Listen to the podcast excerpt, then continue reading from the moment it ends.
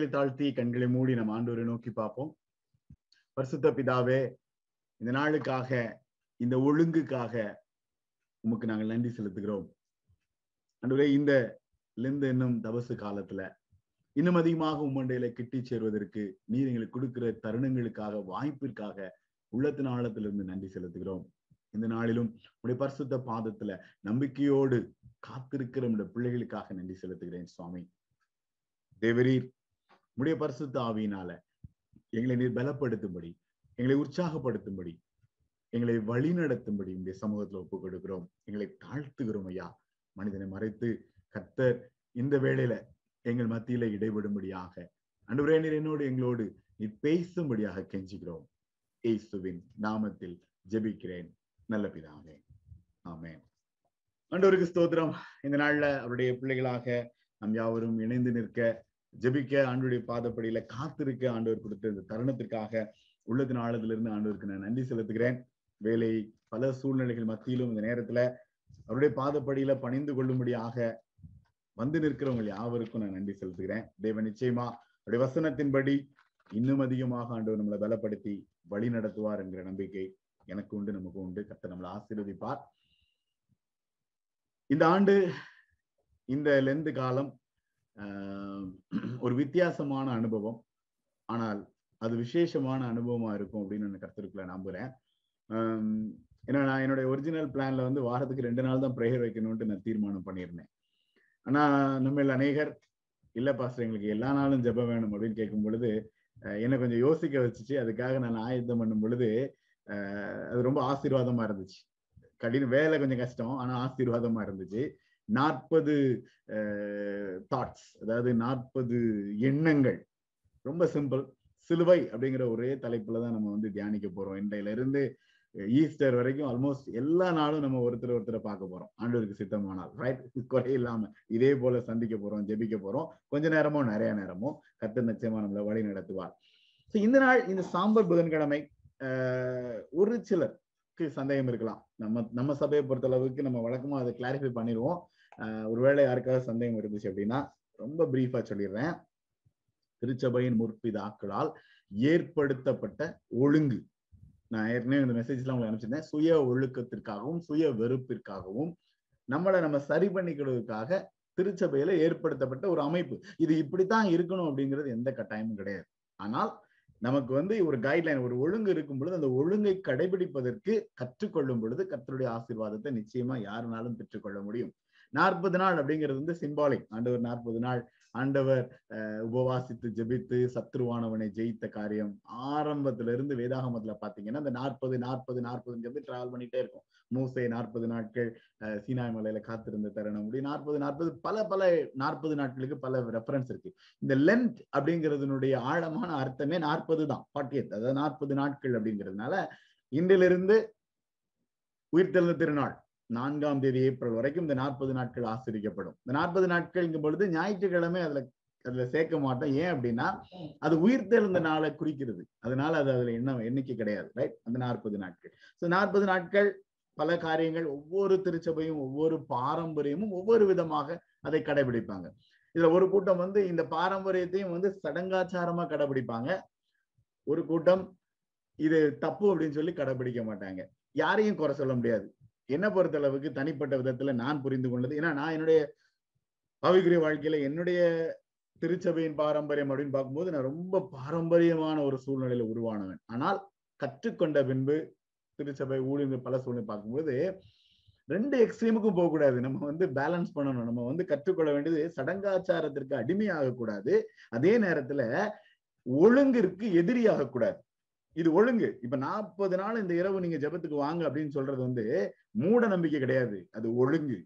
நாற்பது நாளும் ஒரு குறிப்பிட்ட தியானத்தோடு எண்ணி எண்ணத்தோடு வந்து ஜபிக்கும் பொழுது அது என்னை என்னுடைய ஆவிக்குரிய வாழ்க்கையில் என்னை ஒழுங்குபடுத்துகிறது. ஒழுங்குக்கு எதிர்க்கு எதிர்ப்பு இருக்கக்கூடாது. ஆனா அது என்னைக்கு மூட நம்பிக்கையாக மாறுகிறதோ அன்றைக்கு அது எதிர்ப்பாக மாற வேண்டும். அல்லது அன்றைக்கு அது தவறான ஒரு சூழ்நிலையா போகும். ஸோ மூட நம்பிக்கையாக இருக்கக்கூடாது. ஆனால் ஒழுங்கு கடைபிடிப்பதற்காக பாரம்பரியங்களை கடைபிடிப்பதுல எந்த தவறும் கிடையாது. அதுதான் நம்மளுடைய பின்னணி ரைட் ஸோ இதை வந்து நம்ம சடங்காச்சாரமா செய்யறதை விட திரு ஆவிக்குரிய வாழ்க்கையில நம்ம ஒழுங்கை கடைபிடிப்பதற்காக கத்த நம்மளை நிச்சயமா வழி நடத்துவார் புதன்கிழமை அதனுடைய பின்னணி வந்து தாழ்த்துறதுன்னு சொல்லிட்டேன். அடிப்படை வந்து அந்த சாம்பல் அப்படிங்கிறது வந்து தூள் புழுதி மண்ணு. ஒரே ஒரே சிம்பிள் ஒரே வார்த்தையில அல்லது ஒரே சென்டென்ஸ் சொல்லணும்னா நான் மண்ணு நான் மண்ணுக்கு தான் திரும்ப போறேன். நான் மண்ணுங்கிறத இந்த மண்ணு உணரணும். நிறைய நேரம் இந்த மண்ணு உணர்றது இல்லை அதுதான் அடிப்படை. இந்த மண்ணு இது மண்ணு அப்படிங்கிற உணர்வு என்னைக்கு இல்லையோ அன்னைக்கு தலை கனமாயிரும் நம்ம கனம் பொருந்திய தலைன்னு பேசிக்கிட்டு இருக்கோம் கனம் பொருந்திய தலை என்னைக்குமே இந்த கனம் பொருந்திய தலைக்கு மனதுல இருக்க வேண்டிய எண்ணம் நான் மண்ணு நான் தூசி நான் அடிமை நான் ஒன்றுக்கும் இல்லாதவன் அப்படிங்கிற அந்த மனப்பக்குவம் இருந்து கொண்டே இருக்க வேண்டும். சோ மண்ணு மண்ணுங்கிற உணர்வை பெற்றுக்கொள்கிற தருணமாக புரிந்து கொள்கிற தருணமாக இந்த நாற்பது நாட்கள் கத்த நம்மளை வழி நடத்துவார். சோ நான் ஒரு ரெஃபரன்ஸ் வசனம் அதுல போட்டிருக்கேன். இதோ தூளும் சாம்பலுமா இருக்கிற அடியேன் ஆண்டவரோட பேச துணிந்தேன். இது ஆபிரகாம் அதிகாமம் பதினெட்டாம் அதிகாரத்துல சொன்ன ஒரு சூழ்நிலை. விளக்கம் கொடுக்குறேன். அதுக்கு முன்னாடி maybe give me the next slide அதுக்கு முன்னாடி இன்னைக்கு உங்களுக்கு எல்லாருக்குமே இந்த ஸ்லைடு நான் அனுப்பிச்சு வச்சேன்.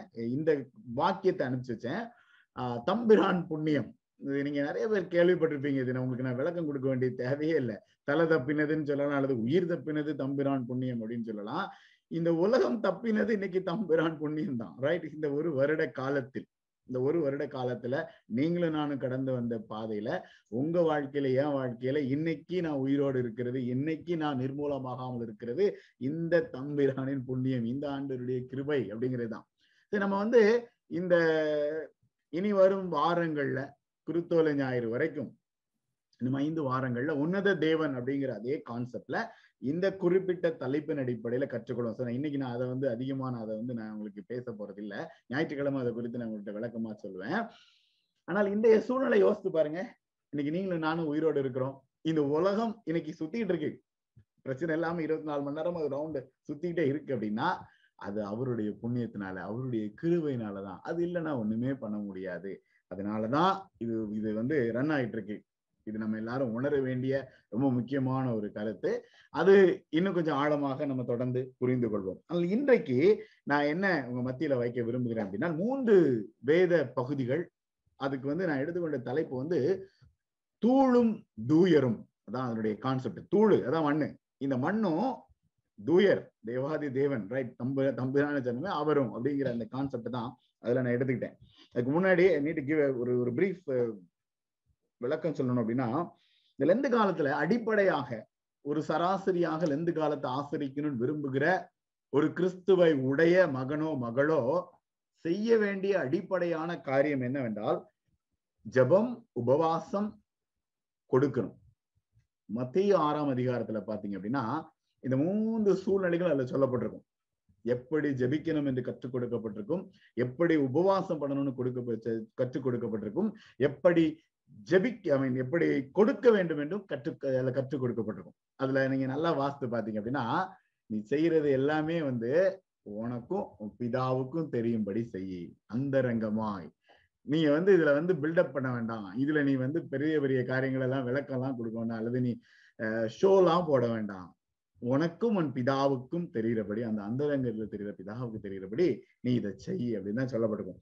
லெந்து காலம் பாரம்பரியமா புரிந்து கொள்ள வேண்டியது என்ன அப்படின்னா நல்ல ஒரு நோக்கத்தோடு ஆரம்பிக்கப்பட்டதுதான். ஒவ்வொரு தனிநபரும் ஆழமாக தனித்து ஜெபிக்க உபவாசிக்க மற்றவர்களுக்கு கொடுக்க கற்றுக்கொள்கிற தருணம் தான் இந்த காலம். நம்ம வழக்கமா ஒரு பை கொடுப்போம். இந்த வருஷம் கொடுக்க முடியல நான் விளக்கம் கொடுக்குறேன். நீங்க முடிஞ்சுன்னா பிறகு நம்ம கொடுக்கறதுக்குரிய வழிகளை பார்க்கலாம். பட் என்னால முடிந்ததை நான் கொடுக்கவும் செய்யணும். இந்த சுயத்தை வெறுத்தல் அப்படிங்கிறது வந்து நான் எதை வேண்டாம் நினைக்கிறேனோ அதுல மிச்சம் படுத்துறதா கொடுக்கணும் மற்றவங்களுக்கு அதுதான் அதனுடைய பின்னணி ரைட் சுய ஒழுக்கம் சுய வெறுப்பினுடைய பேக்ரவுண்ட் அதுதான். அப்போ அந்த ஒரு நிலையை ஒரு தனி மனிதன் அடைகிற தருணமா இருக்கணும். எனக்கும் என் பிதாவுக்கும் எனக்கும் என் ஆண்டவருக்கும் இருக்கிற அந்த உன்னதமான உறவுல அந்த அந்த சூழ்நிலைகள்ல அவர் அந்த ரங்கமத்துல பார்த்து வெளியரங்கமாக கத்தர் கொடுக்கிற பதில் என்னுடைய செயல் என்னுடைய இருதயத்துல எனக்குள்ள இருக்கிற ஒவ்வொரு கரிய காரியத்திலும் உள்ளான இருதயத்துல ஆண்டவர் அதை பார்த்து வெளியரங்கமா ஆண்டவர் கொடுக்குற ஒரு பதில் அப்படின்னு சொல்லலாம். ரைட் ஓகே அது அதனுடைய பின்னணி. ஆதியாம பதினெட்டாம் அதிகாரத்துல ஆப்ரஹாமுக்கு வந்து அங்க ஒரு சூழ்நிலை. அங்க என்ன ஆகும்? அந்த ஒரு ஸ்ட்ரேஞ்சர்ஸ் ஒரு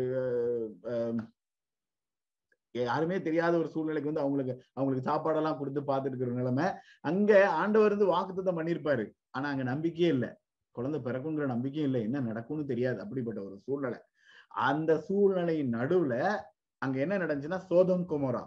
சோதம் குமரால வந்து ரொம்ப கடினமான ஒரு சூழ்நிலை. அப்ப அதை அழிக்கணும்னு ஆண்டவர் முடிவு பண்ணிட்டாரு. ஆனா ஆபிரகாம் அந்த இடத்துல போய் நின்னு ஆண்டவர்கிட்ட கேட்கிறார் ஆண்டவர்கிட்ட கேட்கும் பொழுதுதான் ஆண்டவர் அங்க அவர் என்ன சொல்றாரு?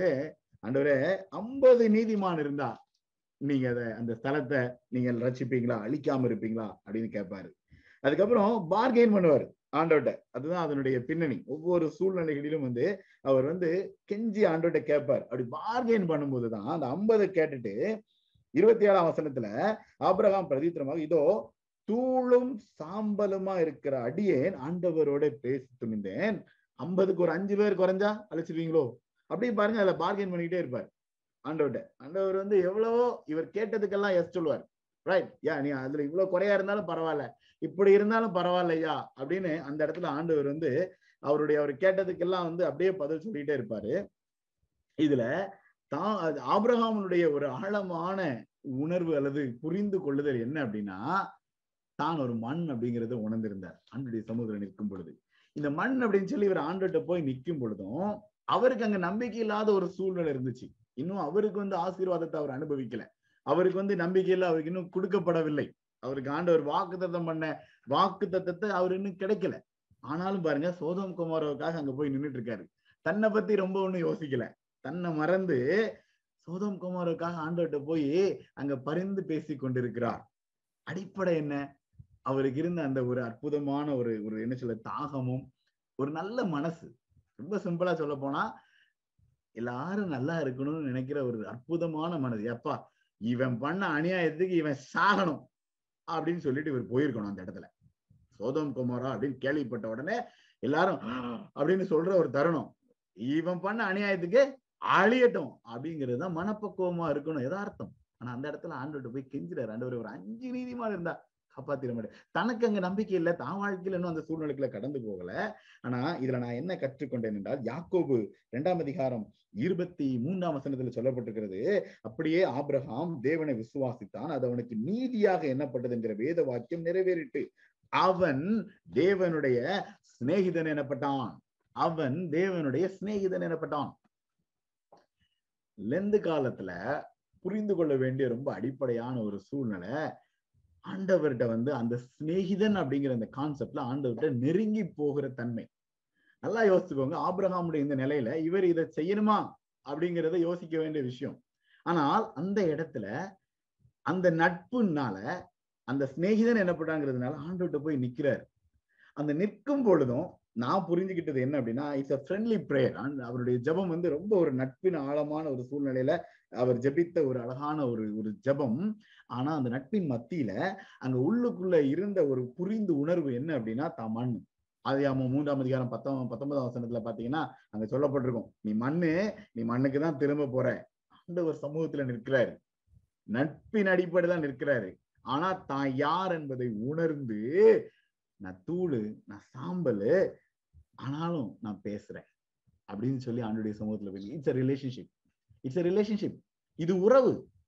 அவருக்கும் ஆண்டவருக்கும் இருந்த ஆழமான உறவு. நோபடி கேன் எக்ஸ்பிளைன் எந்த தனி மனிதனும் இதற்கு விளக்கம் கொடுக்க முடியாது இந்த உறவுக்கு. சிநேகிதன் என்னப்பட்டான்னு யாக்கோபு எழுதும்போது சொல்றாரு.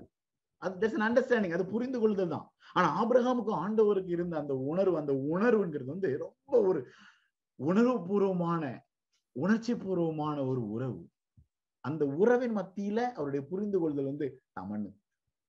மண்ணு இன்னைக்கு நிறைய நேரங்கள்ல ஆண்டவர் கிட்ட நெருங்கி போகும் பொழுது மனுஷனுக்கு ஏற்படுகிறது வந்து தலக்கணம்.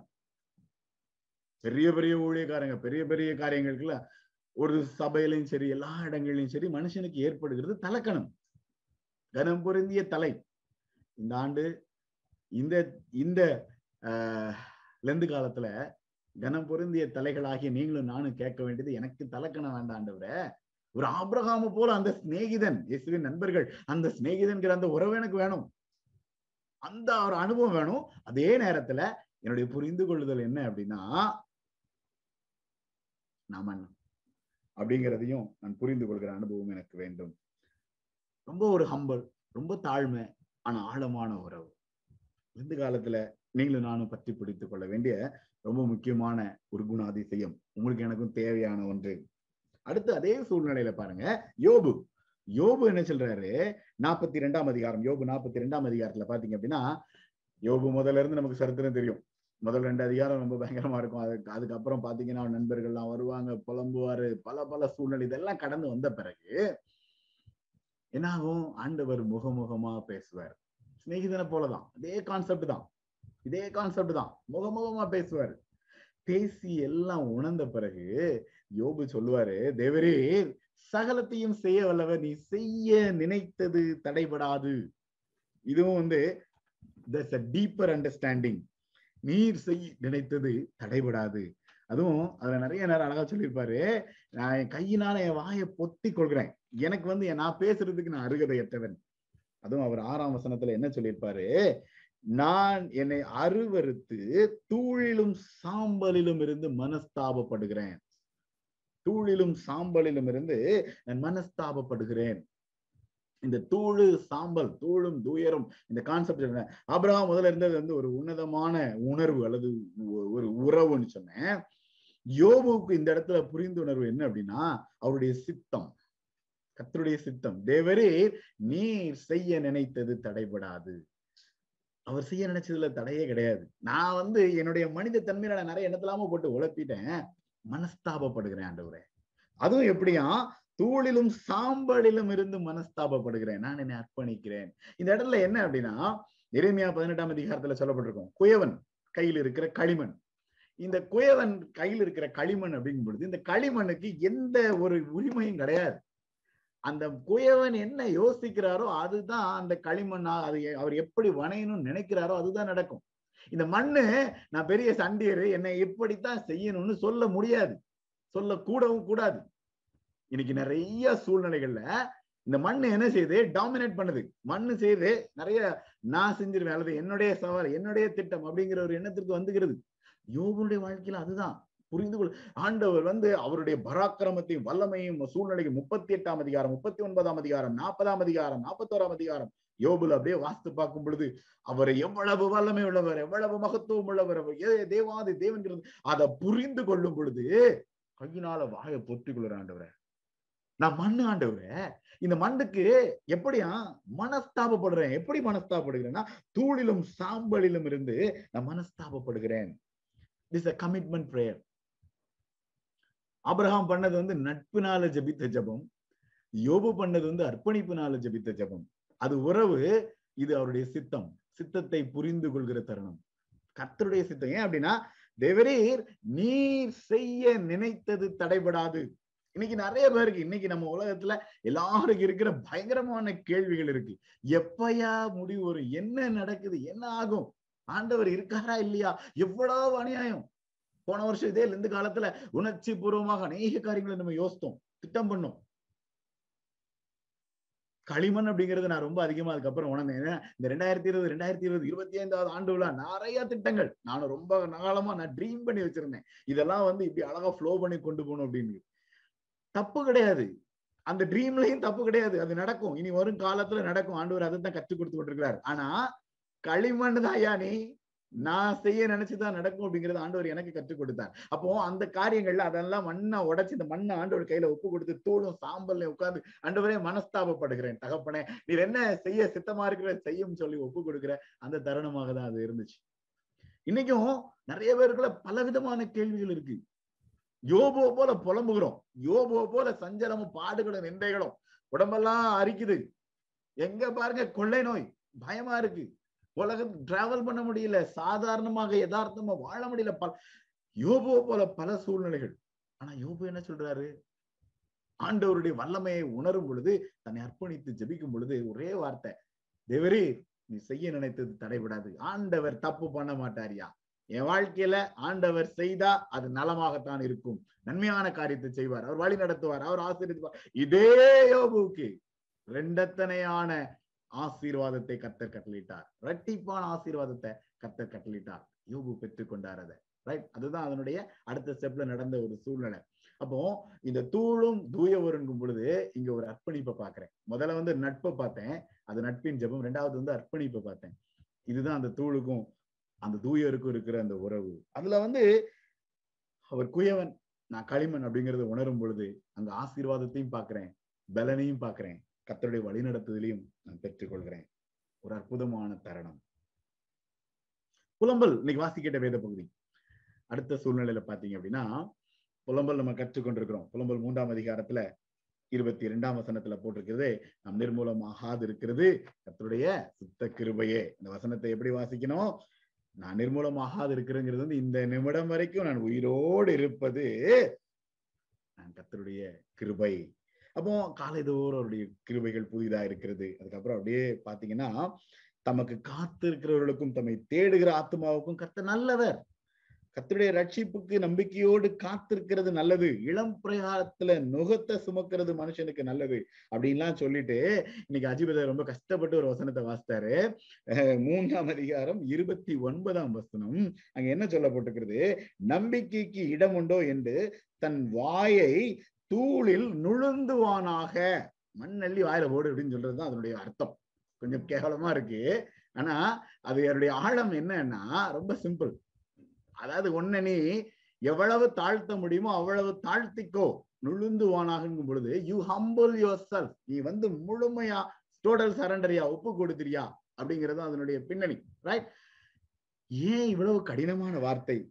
ஆனா அதுக்கு அடுத்த உள்ள வார்த்தைகளை பாருங்க. அந்த நுழுந்துவானாக தூளில் நுழுந்துவானாகன்னு சொன்ன அப்புறம் அங்க என்ன சொல்லப்பட்டிருக்கிறது? ஆண்டவர் எந்தென்றைக்கும் கைவிட மாட்டார். அவர் சஞ்சலப்படுத்தினாலும் தமது மிகுந்த கிருபையின்படி இறங்குவார். மனப்பூர்வமாய் மனுபுத்திரை சிறுமையாக்கி சஞ்சலப்படுத்துகிறது இல்லை. ரைட் அப்போ அவர் சஞ்சலப்படுத்தினாலும் மிகுந்த கிருபையினால் இறங்குவார். இன்னைக்கு உலகம் உள்ளும் இந்த கொள்ளை நோய் அவ்வளவுதான் முடிஞ்சு போச்சுனாலும் மிகுந்த கிருபையினால கத்தர் இறங்குவார். இதுதான் புரிந்து கொள்ளுதல். இங்க என்ன? இதனுடைய சூழ்நிலை என்ன அப்படின்னா வருத்தப்பட்டு பாரம் சுமக்கிறவர்களே நீங்கள் எல்லாரும் என்னிடத்தில் வாருங்கள் நான் உங்களுக்கு இழைப்பாறுதல் தருகிறேன் அப்படின்னு சொன்னதனுடைய பின்னணி என்ன?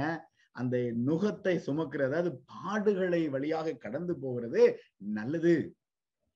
நான் உபத்திரவப்பட்டது நல்லது அதனால் உமது பிரமாணங்களை கற்றுக்கொள்கிறேன்னு சங்கீதக்காரன் சொன்ன அதே அனுபவம் தான் இந்த ஒரு வருடம் ரெண்டாயிரத்தி இருபது அல்லது இந்த இருபத்தி ஒன்று ஆரம்ப காலத்துல நம்ம கடந்து போன அந்த பாதை நல்லது.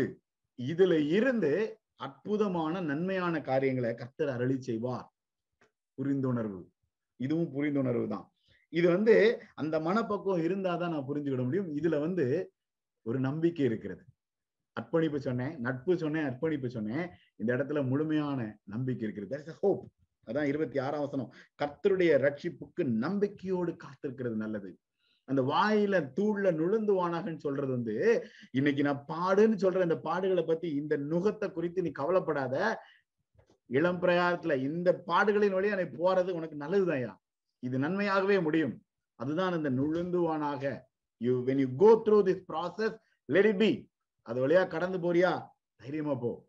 நம்பி அதுக்குள்ள ஒரு நம்பிக்கை இருக்கு. அதுக்குள்ள ஒரு ஒரு ஒரு விமோச்சனம் இருக்கு. அதுக்குள்ள ஒரு ஒரு அற்புதமான ஒரு சூழ்நிலை இருக்கு. அதுதான் அந்த தம்புரான் புண்ணியம். அவருடைய புண்ணியத்தினால நீ பாதுகாக்கப்படுவ நீ ஆசீர்வதிக்கப்படுவ நீ காக்கப்படுவாய் நீ வழி நடத்தப்படுவாய் என்னென்ன உண்டோ அதை சொல்லிக்கிட்டே போகலாம். அப்போ இந்த தூளும் தூயரும் சொல்லும் பொழுது அங்க ஆழமான ஒரு நட்பு உருவாகிறது. ஆழமான ஒரு அர்ப்பணிப்பு ஆழமான ஒரு நம்பிக்கை. இந்த நம்பிக்கையில சுதந்திரித்துக் கொள்ள போறது என்ன அப்படின்னா நன்மை. நலமானதுதான் கெடுதல் செய்ய மாட்டார். யாருக்கும் கெடுதல் செய்ய மாட்டார் ஆண்டவர். லெந்து காலத்துல தாழ்த்தி அர்ப்பணித்து ஆண்டுடைய சமூகத்துல வந்து நிற்கும் பொழுது தூளாகிய நான் அந்த உணர்வை பெற்றுக் கொள்ளும் பொழுது என் மனசு வந்து ரொம்ப விசாலமாயிரும். ரொம்ப பெருந்தன்மை ஆயிரும் நான் எனக்கு எனக்கு எனக்கு நான் எதையும் பேச மாட்டேன். அடுத்த ஸ்லைட் போங்க. எனக்கு எனக்குங்கிற ஒரு ஒரு சுயநலம் என்னிடத்துல இருக்காது. என்னுடைய அப்படிங்கிற சூழ்நிலைகளையும் அந்த இடத்துல இருக்காது. ஆஹ் ஓகே இந்த ஸ்லைட் போயிட்டு ஓகே டமே அதுக்கு முன்னாடி ஒரு வசனத்தை நான் கோட் பண்ண விரும்புகிறேன். ஆஹ் ஆரம்பத்துல நான் வாஸ்து ஜெபித்தேன். சங்கீதம் நூத்தி பத்தொன்பது இருபத்தி ஐந்தாம் வசனத்துல இருந்து முப்பத்தி ரெண்டாம் வசனம் வரைக்கும் வாஸ்து பாத்தீங்கன்னா என் ஆத்மா மண்ணோடு ஒட்டி கொண்டிருக்கிறது. இந்த வசனத்தின்படி என்னை உயிர்ப்பியும் அப்படின்னு போட்டிருக்கோம். அதுல உள்ள அப்படியே தொடர்ந்து அதனுடைய சூழ்நிலைகள் எல்லாம் பாத்தீங்க அப்படின்னா அங்க முப்பத்தி ரெண்டாம் வசனத்துல சொல்லப்பட்டிருக்கும் நீர் என் இருதயத்தை விசாலமாக்கும் பொழுது நான் உமது கற்பனைகளின் வழியாக ஓடுவேன். இந்த இருதயம் விசாலம் அப்படிங்கிறது வந்து பரந்த மனப்பான்மை. ஒரு ஆபிரகாம போல ஒரு யோகுவை போல.